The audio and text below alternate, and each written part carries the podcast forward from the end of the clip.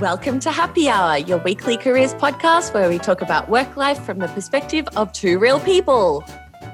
We're your hosts. I'm Brittany Bowering. And I'm Penny Blackmore. Thanks so much for tuning in, everybody. Um, don't forget to rate, review, and subscribe if you haven't done that already. Um, Today's episode is extremely special. We are very, very lucky and excited to have with us Wesley and Little.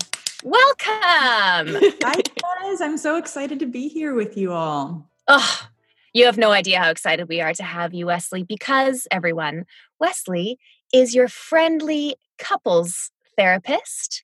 Um, and I will do this little intro um, for her. So, mm. Wesley is a relationship therapist who is certified in emotionally focused couples therapy. Whew. She loves helping people realize relationships don't have to be so confusing. Um, yeah, I would say relationships are extremely confusing. God damn. Um, God damn. So um, I don't know if you guys have realized, but Penny and I have just basically, um, uh, you know, we've signed up for a free uh, hour of couples counseling. Yeah. I'm pretty it's like, Brit, we're getting couples counseling for just you and me, basically. yeah. we can um, sort out all our issues. Yeah. Exactly. I've heard about a new wave where business co owners do couples counseling, and it seems like it would be really effective because I would imagine there are a lot of the same communication patterns too. Yeah, of course. And also, um, one of my favorite podcasts, which is My Favorite Murder, those two podcast hosts have a couples therapist, even though they're not like a couple in the traditional sense, but like a podcast co host therapist who helps them work through all of their you know, little dramas and issues and stuff. So I think it's cute. I think it's really smart. Mm-hmm. Totally. um, so to kick us off, and we have so many questions for for Wesley. So let's hope that this podcast doesn't end up being like hours long. But if it does, it does. if it does, it uh, does. Uh, exactly. Um, so our first question for you, Wesley, is we want to know for you, how's work right now? Yeah, so work is um, good and weird. Um, I'm very grateful that I can still see clients over Zoom. And it kind of surprises me how effective it can be. Um, it definitely, you know, is is a lot of grief counseling as well right now. So everyone's going through this very difficult time, of course, and I think it's it's just causing stress and anxiety and sadness in ways that we don't even completely realize. Um, and so I think part of it is also just working with all of the the natural fears that are coming up for my clients, in addition to the relationship dynamics, which is what I would typically work with with them. So I definitely can feel um, the weight of that, um, and it's very helpful to have you know friends and other therapists to talk to and feel like you know there's a community around the the therapists as well. Yeah absolutely. Um, i think uh, I, I obviously like the couples therapy has kind of had a bit of a moment uh, since coronavirus because everyone's realizing that they can no longer escape their relationship in any literal way so um, mm-hmm. I'm sure it's a really. I haven't felt that at all. I don't know what you're talking about. Obviously, that kind of um, is something that I realized very quickly. Actually, is the amount that you actually do that you are able to um, when you're distracted from out the outside world and other relationships and friendships and work and everything you kind of um, can really sort of yeah easily distract yourself from like any kind of issues that you might find in your relationship and that has been um, very clear yeah for sure since the old pandemic yeah. and i think it, it can put a lot of pressure on the couple you know because right now your partner might be the only other adult you're actually seeing in person or really relating to and it does it does put pressure on the relationship in a different way um, yeah. For some of my couples, it's improving things because they get more time together than they typically would. And for others, it is a challenge. Yeah, interesting. I'm I'm curious. Um, because okay so i don't know if you remember this but the first time i ever talked to you we were uh we were just talking about kind of therapy in general and i kind of like mm-hmm. apologized for the for the fact that i'd never gone to therapy before right i was like i'm yeah i know it's terrible and um and you kind of laughed and said like usually people don't start therapy unless there's like sort of a, a, big reason for them to start therapy, which is not mm-hmm. necessarily right or wrong. It's just sort of how people do it. But do you think I, I'm just very curious about this specifically? And this is not necessarily a super work focused question, but what do you think between having like couples counseling for a couple versus a couple each having their own like uh, counsel or like therapy? Yeah. So it's it's two different kinds of therapy and I think they're both wonderful and I love it when they happen at the same time. Um, so I don't think it has to be one or the other at, at all. Um, so I think of individual therapy as a space where it's really about your personal exploration. It's it's a complete, hopefully a completely safe space to explore whatever you're thinking and feeling and the therapist is is helping you think through things differently than you might typically or process trauma that you might not be able to process on your own. And with the couples therapy it's a little bit unique in that my client is actually the relationship Ah, love that. yeah, and and it's so I I love and care about my couples clients, you know, the same way I do my individual clients, but uh, my focus is on the relationship goals. So if someone came in and and there was something kind of reactivating from their past or there was something you know really interpersonal happening for them that wasn't necessarily playing out in the relationship.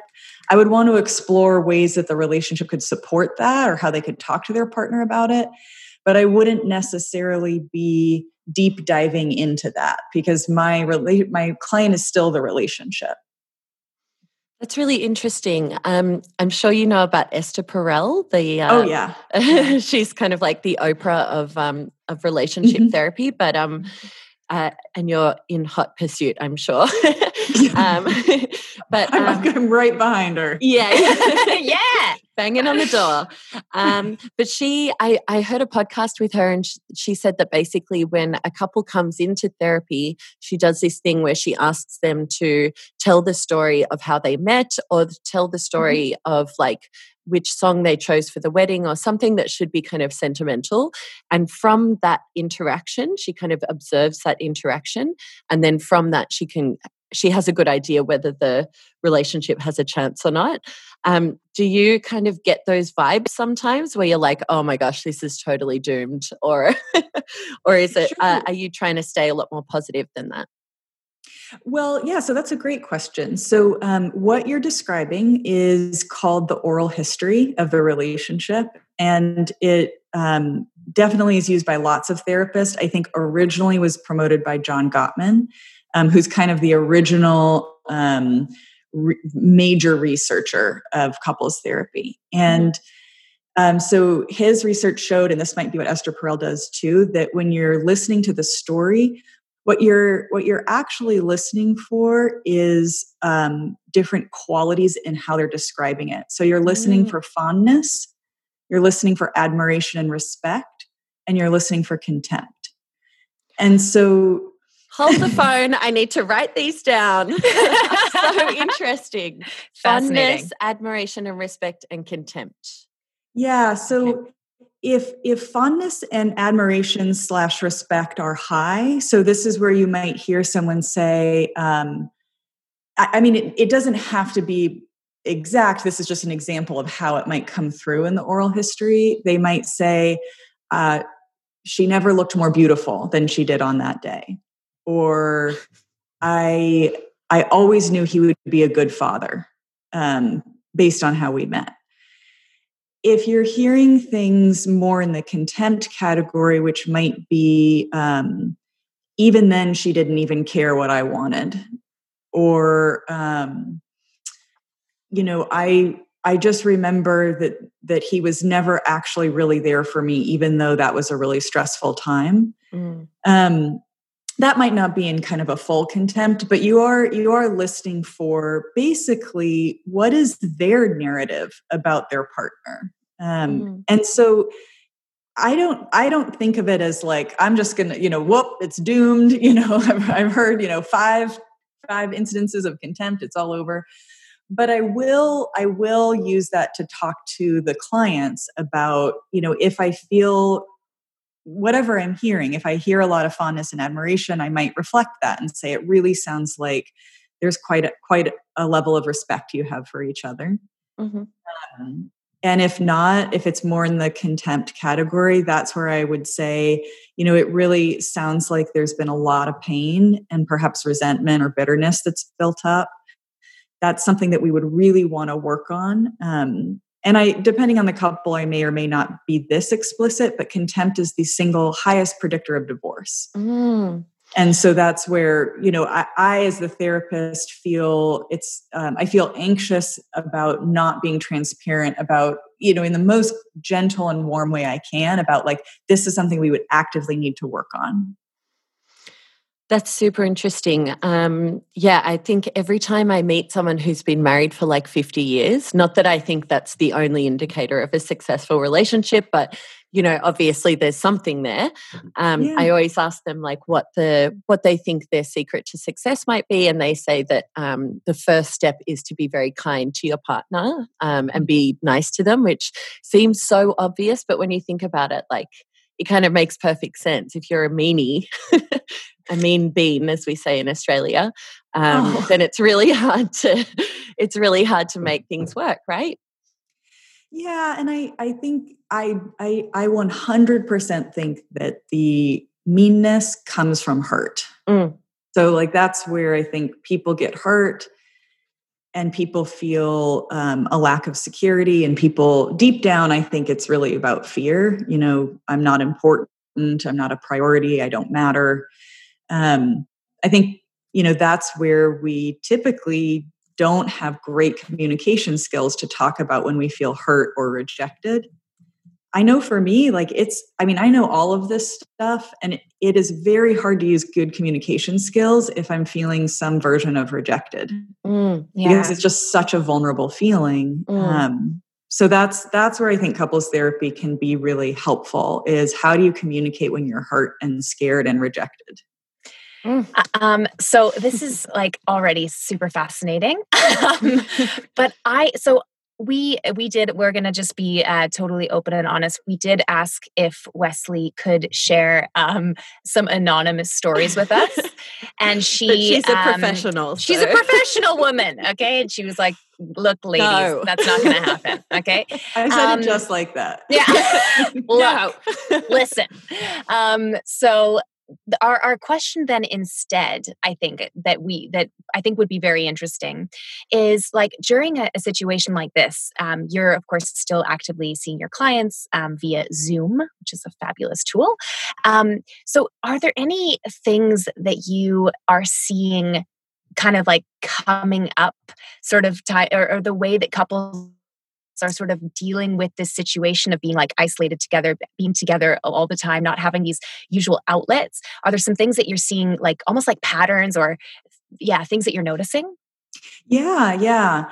Um, so I think that let me kind of break it down into maybe how different types of couples work. And these are very loose categories. Like, I don't want anyone hearing this and being like, oh, like this, I'm this way. You know, it's just loose categories. But I think for couples that tend to be um, very conscientious of each other's needs and and low conflict or conflict avoidant, um, that's where I would probably put my husband and I. Like we definitely don't like conflict. Um, that can have advantages in that you have less conflict. The disadvantages is is that sometimes you aren't great at advocating for independent needs because you're mm-hmm. worried you're going to hurt the other person's feelings. So, in that case, I think making sure that you have time apart, even though you might be a little bit nervous, like saying, Hey, like, I want to go for an hour walk by myself. If typically they're like, Oh, could I come? And you're like, Ooh, I feel really bad about saying no, but I actually need space right now. Or, um, you know, typically Matt and I will watch TV at the end of the night together, you know, just like eat dinner. Mm-hmm. And the other night he wanted to sit in the yard and we just have beautiful weather right now in North Carolina, thank goodness. So he just wanted to sit in the yard and our neighbor called over the fence and he said, Are you in the doghouse? because I think it's actually like right now, like we know, like everyone's in their house. So if you see mm. one person, I think sometimes it can send the signal of like, oh my gosh, like, is there a big problem happening? That's really funny. and um, so I think I think if you're a, if you're a conflict avoidant couple, the the challenge might be advocating for needs and and taking the risk that you might cause a little bit of friction, but that time apart is really important and I think if you are a couple that's more comfortable with conflict, and, and conflict is not necessarily negative. It's just the kind of conflict, you know, that we have to be careful about. But a high conflict couple might be a very happy, successful couple. They're just more comfortable with having an argument. Mm. So I think with a high conflict couple, it might be that, you know, because you're in a small space together a lot, and if you're co parenting, the stressors are absolutely through the roof that that you are practicing some more gentle communication tactics. Um, right now, what I'm basically seeing is that everything that is is simply exacerbated. Mm. Like if you have a hard time talking about sex, it's a nightmare right now.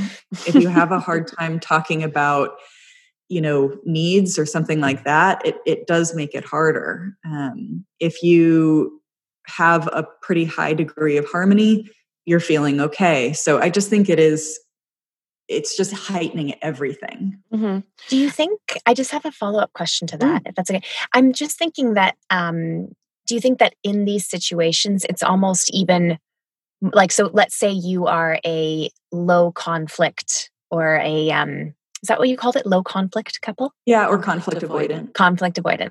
So if you're a conflict avoidant couple, do you think that's in this kind of a situation that we're in, it's even more important not to do that and to be a little bit like almost err on the the side of being a little bit more um upfront with your needs and you know what I mean? Like almost trying harder because there's no other way to avoid. yeah, right. That's right. You just go asking into your for a friend, and... asking for a friend. He just goes into a room and right. slams the door. I I I think it's a great great question and I would maybe frame it as not like not like gearing yourself up for a battle, not like I got to like psych myself up to be um to have a fight, but more saying like I have or I could right now practice tolerating the discomfort of not being a hundred percent what makes my partner happy. Mm. Because it, it is very hard to tolerate the discomfort. Because I think in the back of our heads, we essentially fear some sort of loss. Like they're going to be unhappy with me, and then we will have disconnection. Yeah, that makes sense. And and so i think it's it's realizing you know for there to be greater connection i may have to tolerate the discomfort of my partner being a little bit upset with me or they might not be at all. They might be completely fine and it's an imagined discomfort which which i have. Like i don't think matt could care at all if i was like hey i want to go by myself for a long walk. But in my head i'm like oh he's gonna think this don't is want to hurt his feelings. Yeah. Yeah. Hmm. He doesn't care like, He's like, please go. Yeah. I'm going to sing into the hairbrush in the bathroom. Like, have you seen um only has the time yeah. Um in Sex and the City, there's this episode where they talk about secret single behavior, and that's what you do when no one's in the house. And I'm like, that's my whole life now is secret single behavior. I love it.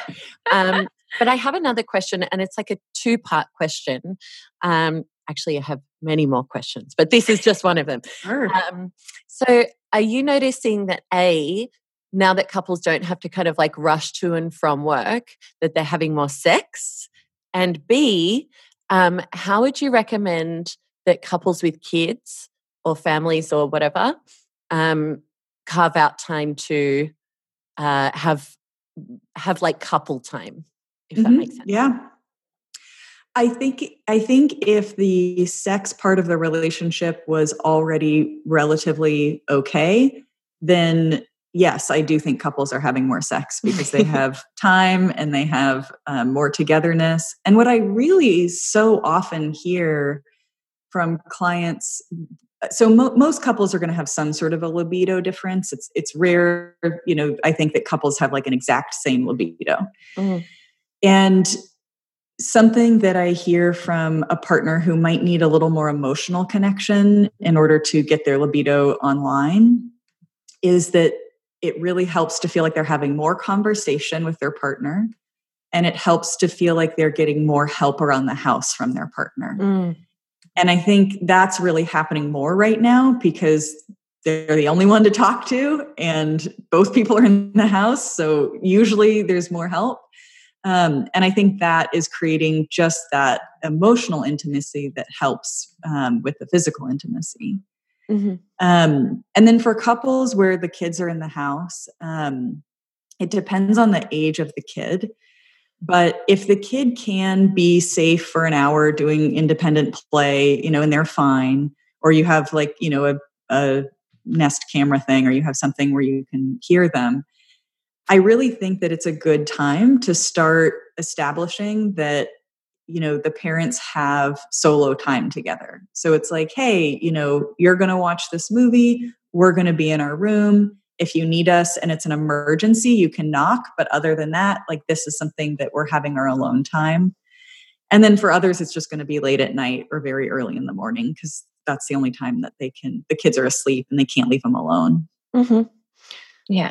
Cool um okay i um I mean, first of all, Penny and I have talked a lot about this, about how we're so happy that we don't have kids right now because it must just be an absolute flippin' nightmare. Um, but um, yeah, but it is, it is, I guess, you know, if you do have kids, it would be nice to have um, a partner at home with you who you could at least try yeah. to have some time with. Um, yeah. So this is a question that's a little bit more work focused but still in mm-hmm. tune with um, kind of the the relationship um, angle so basically i mean our the way that we work these days is much different um, you know in than than even 20 years ago. So we're working a lot more. We're um, working kind of irregular hours. A lot of our time and attention is really dedicated to work. It's a big part of like who we identify as. Mm-hmm. so in that respect when your personality and kind of like who you identify as is so tightly uh, so tightly wound to your career how do you think that that affects people in relationships that are you know obviously outside of work mm-hmm. yeah no i think it's a great question um, so i think it's i think it's totally accurate to link it to identity and i kind of think about how this plays out in relationships as what what is what are the things that we need to feel healthy and like we're thriving as an autonomous person like that shapes our identity and then when because that's going to help a relationship like two healthy people who have passions and who have ways that they feel fulfilled outside of the relationship like that's great that's healthy and then i think the question is when does it start to become problematic for the relationship mm-hmm. So I think that just as people, we want to feel like we have a sense of purpose and we want to feel like we have ways that our creativity and our intelligence is is rewarded and, and contributes to society. And so I think work is a great way for that to happen. I think where people might want to increase awareness in relationships is where it starts to feel like I get a lot of validation from doing that at work. It's much more complex to get validation in the intimate partnership. And so I just do work because it feels better. Like, uh, yeah.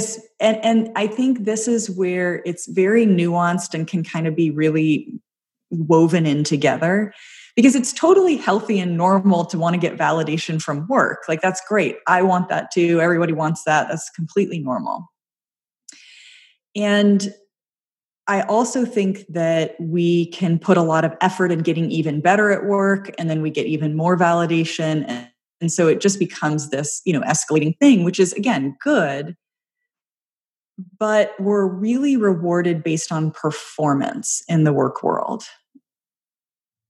And then I think sometimes people who are very good at performance in the work world and very used to getting validation for that comes home and they're like uh, now like I'm performing at home. Like I did this thing or I'm solving this problem and I want to be rewarded for that. And there's a certain degree in which performance is rewarded in the the partnership or the intimate relationship but relationship also needs areas which is not related to performance which is just related to emotional presence mm. so you'll often hear this with couples where it's like i don't want you to fix my problem i just want you to listen to me mm-hmm. or like i'm crying and i just want you to be with me i just want you to comfort me and then the partner's going like well i'm trying to do the right thing i'm trying to get this right for you mm and that that actually doesn't work like to, to find the right thing to say or to fix the problem in the right way like it it hits this like different frequency and the partner's like this isn't working for me. I don't want this. Like this doesn't feel good. Mm-hmm. i'm just looking for your emotional presence. And then the other partner's starting to get very frustrated because they're looking for like i'm looking to perform this well and that can be a very difficult concept for people to understand the difference of. It's it's a super nuanced concept. Um, but then they're like okay well i'm failing at this. I'm just going to go spend more time at work. And then their partner's like you're even less with me mm. now. Now i'm even more upset. And that's where the cycle can really start to happen where a, a, a conflict cycle is always the more the more so the more I get upset with you, the more you distance, and the more you distance, the more I get upset with you until we're just at this explosion point. Is that a is that a good answer to that uh, question? Yes, great. That, I think you really hit the nail on the head because I definitely I know that I've had times in my relationships where I've been like, it's so much more rewarding to be at work right now, where everyone's telling me I'm doing a good job and they're appreciating me and everyone's laughing at my jokes, and then I come home and and I'm not good enough. And so it's mm-hmm. like, uh, yeah, I think you really hit God. You hit that out of the park. Uh, how long have you got today, Les- Wesley? I, have got time. We're I keeping you forever. yeah, exactly. um, I, I'm also interested to know, like, obviously uh, over the past sort of 50 60 years even uh, women have been achieving more and more in the workplace um, and i think from what I've observed, and I'm sure a lot of people have observed this tip in gender roles, like suddenly two the sexes are doing different things, um, but also competing in the same arenas. Um, so, have you found uh, that this this sort of gender uh, progression, I guess, has affected people in their relationships? And I, I'm sure it's also different for like gay couples and heterosexual couples and all different types of couples. Um, mm-hmm. But what how are you observing this change in the gender dynamic? Yeah, you know, this, I think this is where same sex couples have been just knocking it out of the park way longer than heterosexual couples. Um, yeah. yeah, I think that what what I'm seeing now that I would suspect you would just so rarely see even 20 or 30 years ago is that women are really advocating and and saying like i i am entitled to ask you for more help around the house mm-hmm. like this is something where like i need you to be a more engaged father or i need you to be a more engaged um, helper to me where i don't think i don't think people would have seen that being something that pe- women felt like they could ask for or even demand mm-hmm. um, and I, of course, always want to do the caveat like, I absolutely see couples where I, there's a stay at home father or there's a father who is the more involved parent. Um, so I, I, there's always, I always want to acknowledge that. Definitely more often, I see that the in heterosexual couples that the female takes on more of the domestic work. Mm-hmm. Um, and so I think that I think that's becoming different. And I'm so grateful for that because I know, like, I was raised in an extremely gender rolled household. Like, mm-hmm. my mother did literally everything. I never even saw my father, like, put a plate in a dishwasher, like, yeah, right. literally nothing. And so, what I'm seeing is from the the female part of a heterosexual relationship them telling their husbands like your presence with our children is essential in their development, like your engagement.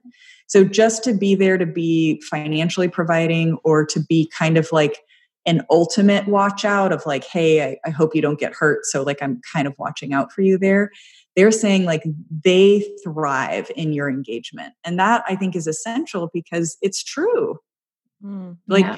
they, I, I think that I want I want men to realize that their value is it is so much more than just provision. It's mm. so much in their engagement with their family. That's uh, can I ask a question selfishly? Mm-hmm. because that all made me think of the idea that um, at the moment, because of quarantine, there are a lot of my friends um, all over the world. All of my, uh, sorry, a lot of my female friends um, they can't work now. So they're they're at mm-hmm. home with the child, but sometimes the male partner can work um, mm-hmm. because he can work uh, in a way that's sort of isolated or whatever, and so he's just working. Um, and mm-hmm. it's very hard to make the argument for the women that um, he sh- they're kind of really unhappy at home by themselves with the child all of the time.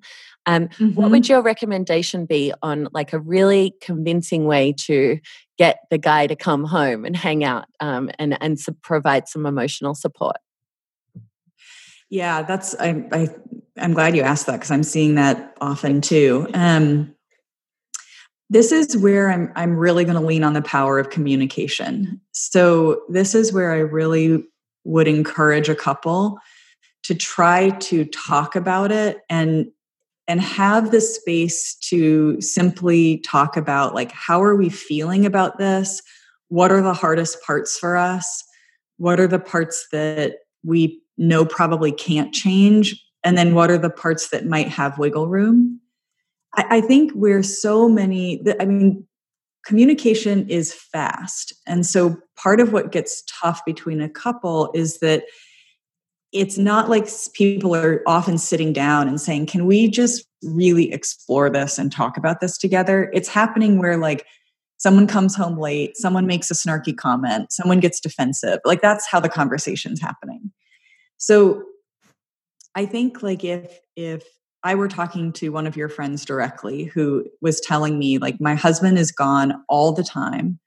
And I get it. And I get that there's financial provision coming in that's necessary and i'm also feeling really alone and i'm also feeling like i really miss my partner and i'm also feeling just resentful not necessarily because they're doing something wrong but i'm resentful of like the role that i need to take right now.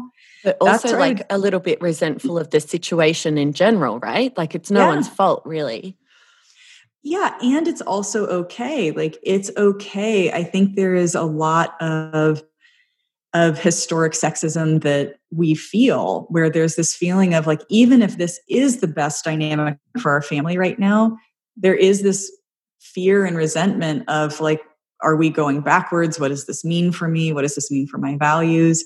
So that's where I would just say, like, could you guys talk about it? Because what I see is when a couple can talk through it in a positive way, they're really they're just looking for a lot of validation. Like if their partner could be like, it sucks. I hate that you're in this position. I hate that I can't help you more. You know, what are ways that, like, maybe even if I'm in the office or I can't be home, that we could talk? Like that would go a million miles in helping someone feel less alone. Mm, yeah, absolutely. I think it's, um, I mean, I would love to know if you think that just because of the situation, do you think that there's going to be a lot of breakups on the horizon? so I'll tell you what the statistics say. Okay. So the, the statistics say whenever there is a um, a, a large crisis, some sort of global crisis or countrywide crisis, there's an, a huge uptick in divorce and there's an uptick in pregnancy. Ooh, so, oh yeah, the coronennials. What do they call them? coronennials, quarantinis. Yeah. Oh.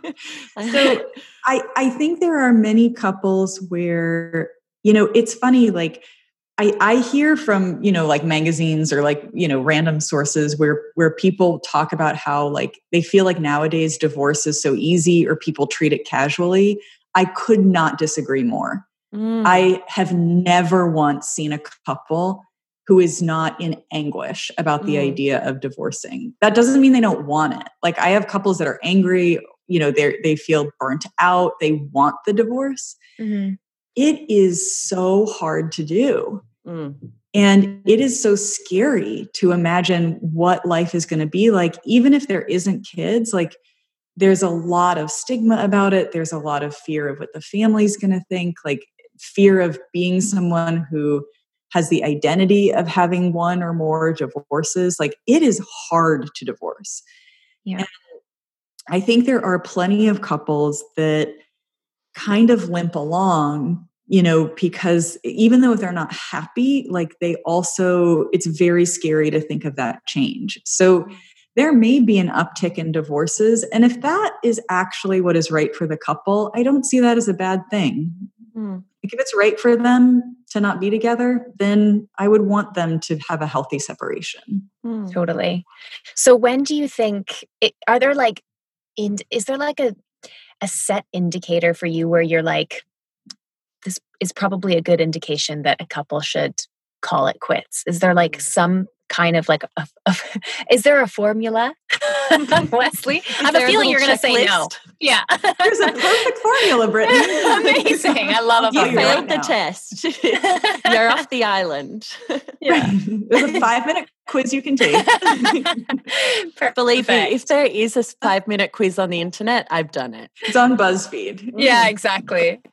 So, okay, so let me give you my answer as a couples therapist and then like an individual therapist. So, as a couples therapist, I never recommend divorce. Um, I also never recommend staying together. Um, I'm very cautious that what I'm there to do is to help them discover what is right for them. And I think it can be first of all i don't know like there even though i see a couple even if i saw a couple once a week for 80 minutes there is still so much about that relationship i don't see mm-hmm. and so that's where i personally don't don't like it when people in positions of power like therapy or you know life coaching or whatever i don't want someone in a position of power to think they know what's right for we don't. That being said, if I have a couple where um, one person is clearly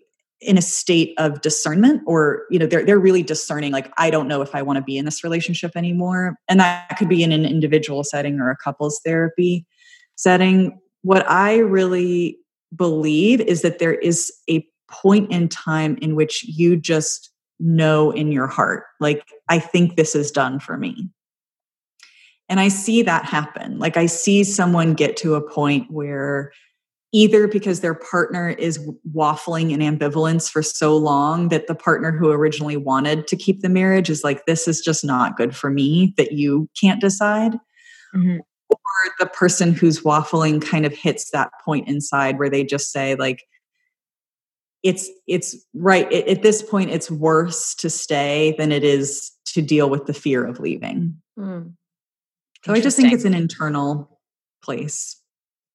Um, and I have a, a, bit of a different type of question, but um, we've been talking a lot about couples, but obviously, like polyamory and open relationships are having mm-hmm. a bit of a they, they're increasing, I guess. Well, who knows? I don't know the statistics. We live in Berlin, so yeah. so everyone, we me see and Brittany are the boringest people we know. We're like, 100%. we just have one partner. Um, yeah. first of all, there's like the logistical element of um, yeah. trying to work around that. Um, mm-hmm. I don't really know how that would work, but also maybe you could. Yes, yeah. thank you. That's bringing my mind back. Sure. Um, so, with it depends on what type of open relationship it is. So, there are some open relationships where you have a primary, um, I would say, like a primary partner and then you have an open relationship in that you can have varying degrees of a sexual relationship with others but that there's there's uh, different boundaries around it so that your primary partner is the person you live with and the person that you provide the most emotional connection with. And then there's varying degrees of how sexual you can be with other people. Mm. I would imagine that is largely decreased right now because you can't be going out and being with other people. Although they might, the couple may decide it's still okay if you're on dating apps or it's still okay if you're communicating via text. Um, that would be for each couple to just determine what boundaries they feel most comfortable with. And then in polyamory, I think if you're seeing a couple where they actually all live together or they're all kind of living like in pretty close contact to each other, then I would imagine that they're experiencing, you know, just what everyone else is, which is you're you're only seeing a few people, but they're the people that you're primarily bonded to. Mm-hmm. Makes sense. yeah, it's a very hot topic in the couples therapy world. Yeah, very I controversial bet. topic. Um, there are some very prominent couples therapists who just say flat out, "This doesn't work." You know, they don't um, they don't promote working with couples who are polyamorous or in open relationships. There are people who say it absolutely works. Um, and my my personal take is that I think that it's really important to work with whatever the client feels is beneficial for them. So mm-hmm obviously i'm not going to encourage if one person feels really coerced into something you know if one mm-hmm. person's like i'm all about this and the other one's like well i guess i'm doing it to make you happy but i mm-hmm. actually don't feel good about it then i'm going to say this is something that we would really want to talk through um, mm. yeah but if it's working and there are many many relationships where this works for people i think it's great whatever mm. works for you i'm yeah. totally happy to work with whatever dynamic yeah yeah Exactly. Interesting. I was thinking about this uh, a few months ago, like considering it as a potential option. And I was just mm-hmm. talking to everyone I knew mm-hmm. about uh, how it works for them, what they think the tips are, like mm-hmm. what the benefits are, what are the negatives. And at the end of it, I was like, oh, it's all exactly the same. Like polyamorous people, open relationship people, couples, they're all having the exact same issues. It's just about what you want. So mm-hmm. um, at the end of the day, I think it, there's no better or worse in, from, from what I've um, from what I've uh, figured out. I think that's exactly right. I one I don't know. I'm just I'm just kind of exploring this with you guys. I wonder if a difference is that in many two person couple relationships, there is often the implicit illusion that you find no one else attractive. Mm. And if you have an open relationship, you're immediately crushing that illusion and you're saying, Yes, we find other people attractive and I mm. still choose you as someone I want to be with. And I wonder if that is a difference. Mm. And actually, I've found that uh, people in polyamorous and open relationships tend to have much better communication skills, like yeah. them, because they literally have to. You have to talk, you have to make rules, you have to sh- share how you feel. So I think that's really interesting and definitely something that. Um, monogamous couples could learn from is just sort mm-hmm. of setting the expectation for the relationship before you just because it can just happen so by default with two people i guess oh my gosh i think that's so true i think that there's a lot of just kind of standard assumptions that we come into two person relationships with that i think would be much more communicated about in open mm. relationships yeah so in terms of um, like relationships in general, what do you think are some pretty kind of uh, what are, are the biggest, let's say, like the biggest mistakes that you would see couples make whether we're talking about being in quarantine together or not, but just some mm-hmm. things that you see kind of come up time and time again. Yeah. Um, so I personally think the biggest thing that couples run into is is the difficulty in talking about specific things or talking about um, difficult topics. So I kind of think about it not as necessarily like incompatibilities, but rather like how do they talk about something. So in my world, we would call it the cycle. So the cycle is the communication pattern that happens where it just breeds a lot of misunderstanding. And I think that one of the primary things that fuel the cycle of misunderstanding is that people don't realize that they are with someone who copes with intensity differently than they do. So I'm someone where if I feel anxious or disconnected, I'm going to go towards. I want to regulate myself by talking to Matt and saying, like, oh my gosh, we're having some disconnection. I want to approach you about it. Now, at some point, I will withdraw. At some point, I'll be like, you know, you're not understanding me, or I'm feeling, you know, like I'm just not getting through. Like, it's not like I'm going to just relentlessly pursue, but my initial instinct is if there's some sort of bad feeling, I want to go towards that and figure out how to resolve that feeling. For many people, though, if there's bad feeling, their system wants to stay or maybe go away a little bit. And they're like, whoa, this feels intense. I want to step back. I want to kind of get the lay of the land here. I'm worried that if we keep talking, it's going to escalate and get even more um, conflicted. Mm.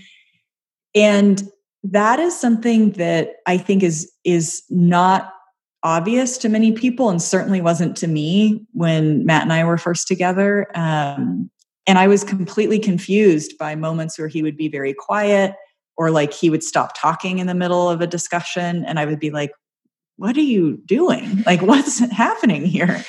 um, and then I realized, like, oh, he's actually getting overwhelmed. Mm. And because I'm highly verbal and am probably a little more comfortable with a range of emotional expression, I I w- I didn't read myself as overwhelming. I just thought I was being a normal slash sometimes passionate speaker. and so it really helped me to learn like, oh, he's actually feeling overwhelmed. Because I think for many people who are built more like me, it can read as a lack of effort. Like it can read like they don't care or they are dismissive or they are just not engaging with me because they find me annoying. Like it reads that way. And what's actually happening is they actually feel quite overwhelmed at the mm. idea that you're disappointed in them or that, you know, that they that you're going into a conflict and they're actually trying to regulate themselves by distancing from you.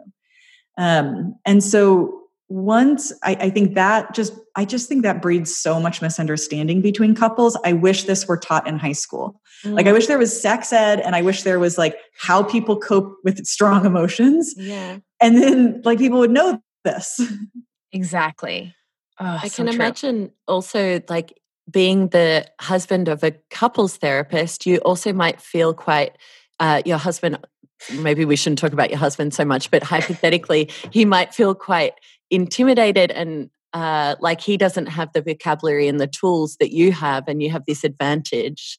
Um, sometimes when you're in conflict. Okay, I was thinking the we same talk thing. about that. I honestly, I don't think Matt feels that way. Okay, I think great. he should.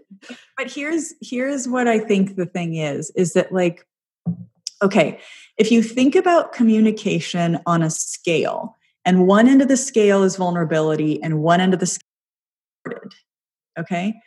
So mm-hmm. neither is bad or good. So there's absolutely times where guarded communication is totally the best option. And there are times where vulnerable communication is the best option. So, like at work, if you're feeling really hurt by something that your boss is doing or a coworker, and they are not necessarily the most warm and fuzzy people, I would not recommend going in with high vulnerability. I would recommend trying to hit a middle part of that scale where you're professional and somewhat guarded, but vulnerable enough that you're not going into like an accusation or a blame or something like that. So, this is something that I think is you know completely understandable that people are not used to tracking within themselves so many many many clients come into me and they would rate themselves at vulnerable they would say i'm vulnerable when i'm communicating and i would rate them at the most guarded mm. because you feel vulnerable so they would right. say i feel vulnerable when i'm saying this which is true but the way you're communicating it is actually guarded now i wouldn't say this this explicitly to a client but so, in terms of a therapist, so if I were being guarded, I would communicate as a therapist. So I would be mm. coming in with like, this is, you know, this is really the right way, or, you know, in my experience, X or whatever. If I were communicating that way, I would be communicating guarded And it actually doesn't matter what I'm doing. I could be communicating as a therapist or not. I'm going to get a defensive reaction because that is a math formula. Like if you want a math formula, it's guarded equals defense. Uh-huh, you will yeah. never get a different outcome. Mm-hmm. it will always be that outcome. Yeah. So that's why I don't think that happens so much with us simply because I know I have to come vulnerable to get the outcome I want, which is him feeling safe enough to authentically engage with me. So that's where I have to say, like, I'm feeling really insecure right now which I hate saying, but it's a better way to communicate. Or I have to say, I feel like I'm letting you down. And I feel really bad about that. Mm. Or I'm feeling a little bit vulnerable that I'm not as attractive to you as, you know, I was that sucks. It mm. sucks to say that, but it is the better way. Mm-hmm. So in that moment, he's relating to me as a person. Like his brain won't read me as a therapist. He's just relating to his imperfect human wife who feels insecure and needs reassurance sometimes. Mm. Yeah. Oh, that's so nice. you that is. Yeah. Um, Matt and Wesley sitting in a tree. Just kidding. Poor Matt. He's like, bad, stop talking about me on yeah, this podcast. Thank God he never listens to this stuff. Thank God. So I'm not perfect. Yeah. Um, I, f- I feel like one of uh, the main, okay, it's quite clear that communication is pretty much key to all of this. Um, if you were to share some thoughts on how people can develop their communication skills, um, I know it's all about practice, but like, how, what would be if you consider yourself to be a terrible communicator what would mm-hmm. be and and this can go for work or life or friendship or whatever what would you think would be great first steps to take mm-hmm. yeah so i think there's a good first step with the internal and a good first step with the external so internally i would be encouraging people to start practicing awareness around what they feel and this is this is very difficult for many people especially if you weren't raised in an environment where you had emotions regulated by your parents with you um, so many people and there's no shame in this have no idea what they're feeling mm. me yeah. all the time and and it is often a very um, important coping mechanism growing up to not be paying attention to how you feel. Mm. It is an effective and necessary coping mechanism at times to have been able to suppress and shelve what you're feeling and put on a happy face and keep moving. Um, and so the hard part is is that no one gets a letter from like emotional hogwarts when they turn 25 that says oh you don't have to do it anymore. Like mm. this this work this was needed when you were growing up and you don't need it anymore. It's probably not going to help now. No one gets the letter. Mm. so part of it is i think just practicing and you can do this at any point which is just saying what do i feel right now? You know if you're walking to the bus or you're well we don't do that as much anymore but if you're if you're walking or cooking or doing whatever and you're just like okay so what am i feeling right now? And it's good to start in calmer moments. It's a little bit easier. So you might notice like well i'm feeling kind of anxious and i'm also feeling like kind of excited to you know see the rest of that show or whatever. It doesn't have to be life changing you're just noticing what the feelings are. And then after an interaction with a partner or a friend or whatever that that's a good time to also check in like how am i feeling? You know what's coming up for me? Because the really helpful part of communication is talking from your internal world. Nine times out of ten we are going to communicate about our partner or about our other person where we're saying you didn't do this and you also didn't see this and you do this too much and that communication just really doesn't work because the other person feels attacked and then they just defend. Mm-hmm. So the external part of the communication is coming from I. So it's saying, I'm feeling anxious about this, or I'm feeling angry at you because of this. That's fine. You know, if it's coming from the internal. So it's it's it's learning to speak from your internal world And I think um, if you want an advanced move, it's something where it's also sending a safety signal to your partner. Mm-hmm. So communication works in safety. Like if you want communication, if you want your partner to talk to you, them feeling safe is the best possible outcome that you're going to have, and vice versa. So if you can say something like, You probably didn't mean this to come out this way. However, I felt really hurt when this happened. Then they're realizing, like, okay, they don't see me as an evil, bad person, but this just affected them. Now my brain can calm down enough to attune to them. Mm. Because we we're we're all walking around just terrified, think people think we're bad people. Yeah. I mean, it takes like a microsecond and we're like, do you think I'm a bad person? Like, do am I a bad person? Am I not valued? Am I a worthless piece of crap on this earth? Like, we're all like two seconds away from this thought. Mm. So in communication, that's what gets triggered is that everyone's like, you see me as bad. No, you see me as bad. And like that's when you start fighting. So yeah. the more you can say, like, it's not that you're bad, but yes, I did feel upset or confused or hurt by this. So can we talk about it? Mm. Yeah. Wonderful. Honestly, great. I'm just like I can't, I can't wait to send this to all my friends. I like. know. I'm just like, holy macaroni. This wow. is really um yeah, this has been really wonderful. So here's the thing. Um, we Penny and I and um quite a few people already follow uh Wesley and Little mm-hmm. on the Instagram, which you're you're killing it on Instagram. Oh, yeah. You really are. Thank really.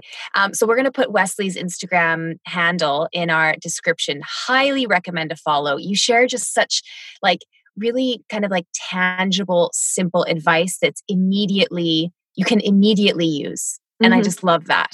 Um, so please don't stop doing that. But what we'd really love from you are also like your own favorite resources for relationships, communication, for like whatever you're reading or listening to. We'd love to hear that. Yeah. I have so many. Um, and I, I, will email you guys this list so oh, you don't great. have to thank you. You know, get all the words and spelling right and everything right now. Um, Perfect. Okay. So for people in relationships, I think the book Hold Me Tight by Sue Johnson is a really invaluable resource.